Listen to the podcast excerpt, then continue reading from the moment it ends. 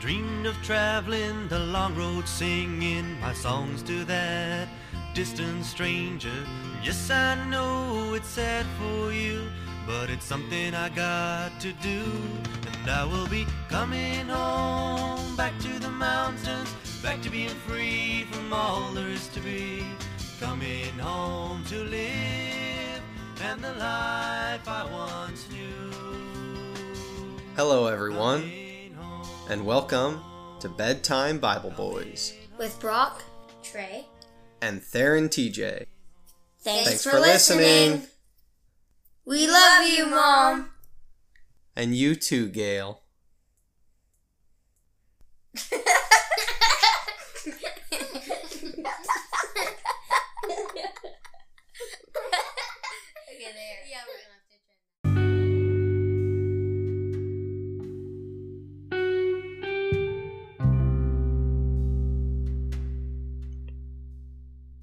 Tonight we are on 2 Samuel chapter 2.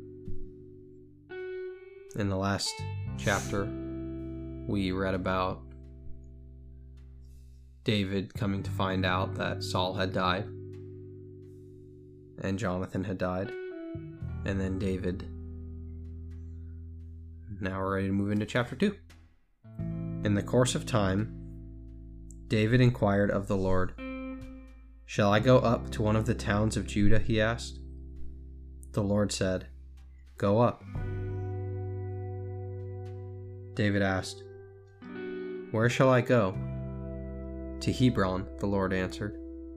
So David went up there with his two wives, Ahinoam of Jezreel, and Abigail, the widow of Nabal of Carmel. David also took the men who were with him, each with his family, and they settled in Hebron and its towns. Then the men of Judah came to Hebron, and there they anointed King David over the house of Judah. When David was told that it was the men of Jabesh Gilead who had buried Saul, he sent messengers to the men of Jabesh Gilead to say to them, The Lord bless you for showing this kindness to Saul your master by burying him. May the Lord now show you kindness and faithfulness and I too will show you the same favor because you have done this. Now then, be strong and brave, for Saul your master is dead, and the house of Judah has anointed me king over them.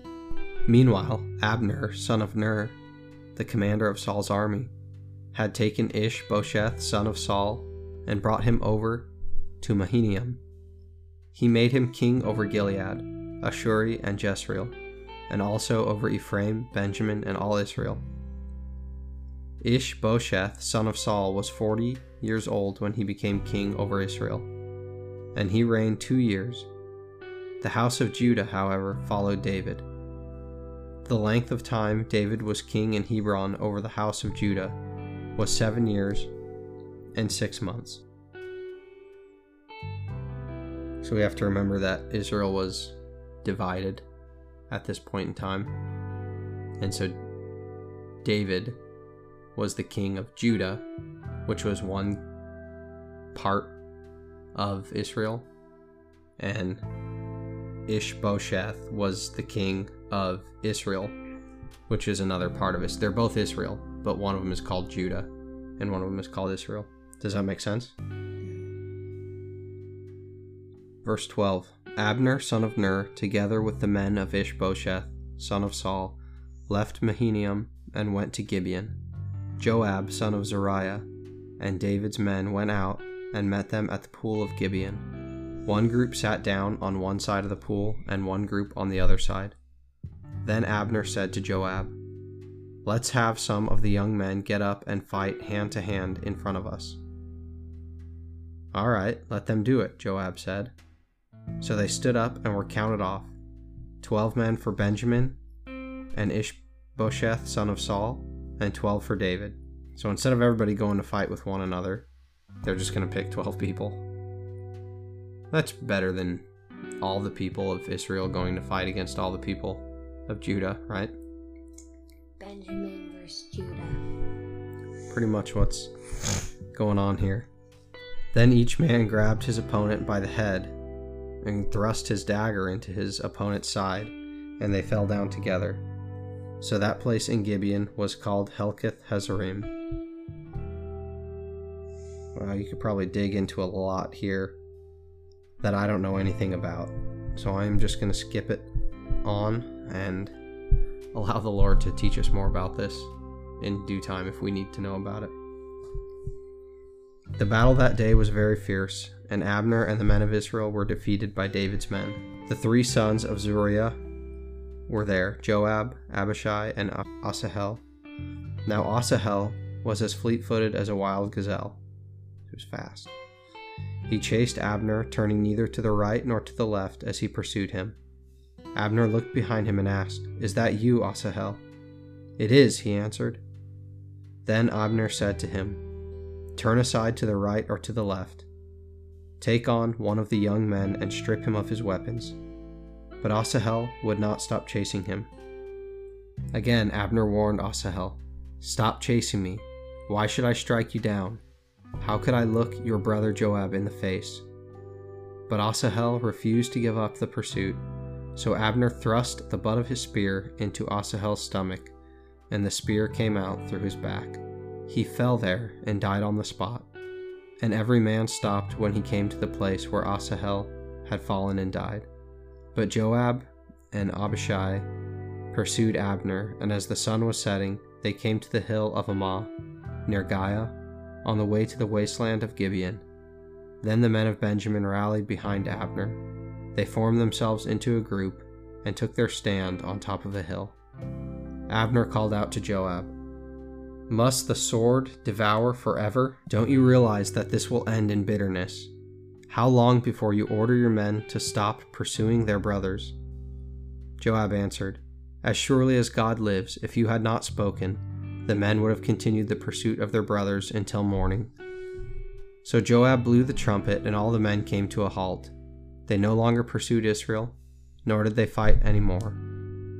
All that night, Abner and his men marched through the Arabah. They crossed the Jordan, continued through the whole Bithron, and came to Mahanaim. Then Joab returned from pursuing Abner and assembled all his men, besides Asahel, Nineteen of David's men were found missing. But David's men had killed 360 Benjamites who were with Abner.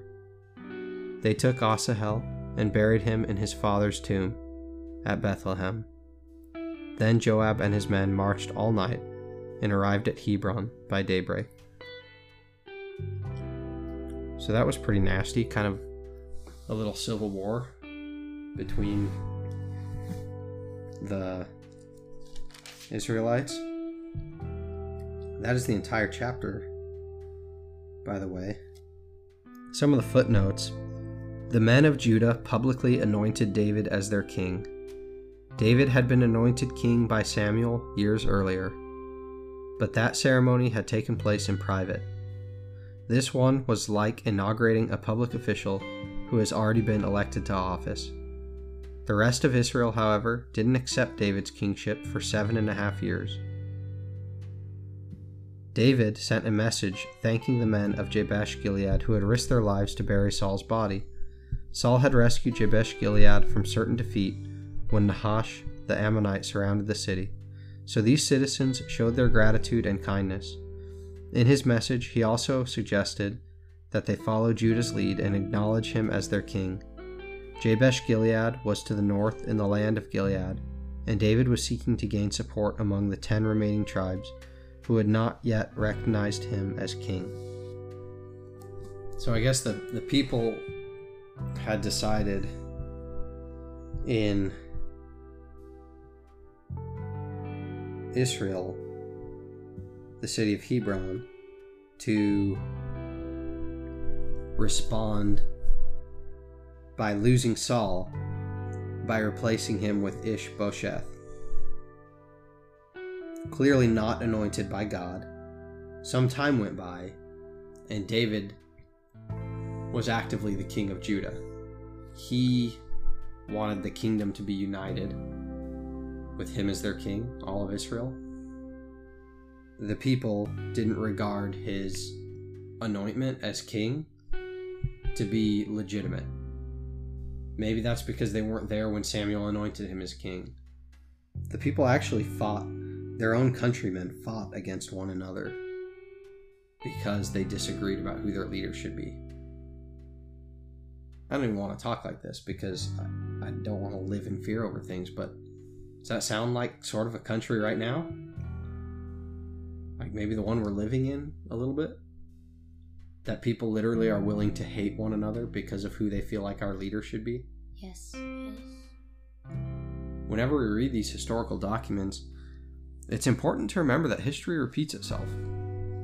And of course, I am not trying to make the claim that this is what's going to happen in our country. What I am saying is that we should learn from this attack where finally the leader blows his horn for peace. It's like, are we just gonna all kill each other? Are we gonna finally just stop fighting? And they realize that what they're doing is crazy and they need to stop fighting. It doesn't mean that they didn't disagree on anything ever again, but they needed to stop killing one another. And I think it would be smart for us to heed that people who have been through this have found out it's not worth killing your brother over. I don't mean like your brother, like Brock and Trey. I mean your brothers and your countryman. It's not worth killing them over. It's not worth hating them over. You can disagree without getting to this point where you hate one another. And I'm not saying that you compromise. I'm not talking about compromising. I'm talking about living your beliefs with integrity while showing love to people who disagree with you. I can work on that. I guarantee it. And we probably all can. Being able to have somebody who disagrees with you and you're like, well, I love you anyways. Most people we don't actually find that we like them or love them because of their political viewpoints on things either way. We find that we had something in common with them that was fun. We're called to respect and love one another. That's where we have to start. I think these two regions of Israel could have saved lives if they would have realized what it took over 300 deaths for them to realize. Sorry, boys, I know that was a lot of me tonight. It's okay. There was a lot of reading and part part of history that I'm not that familiar with, so I didn't have much to add to it. But I do pray that the Holy Spirit will be at work and leave this message on our hearts and in our minds, and that there might be other things that the Holy Spirit wants to reveal to us as we think about this chapter. I look forward to reading with you tomorrow night. I love you, boys. Love you too. You guys are good kids.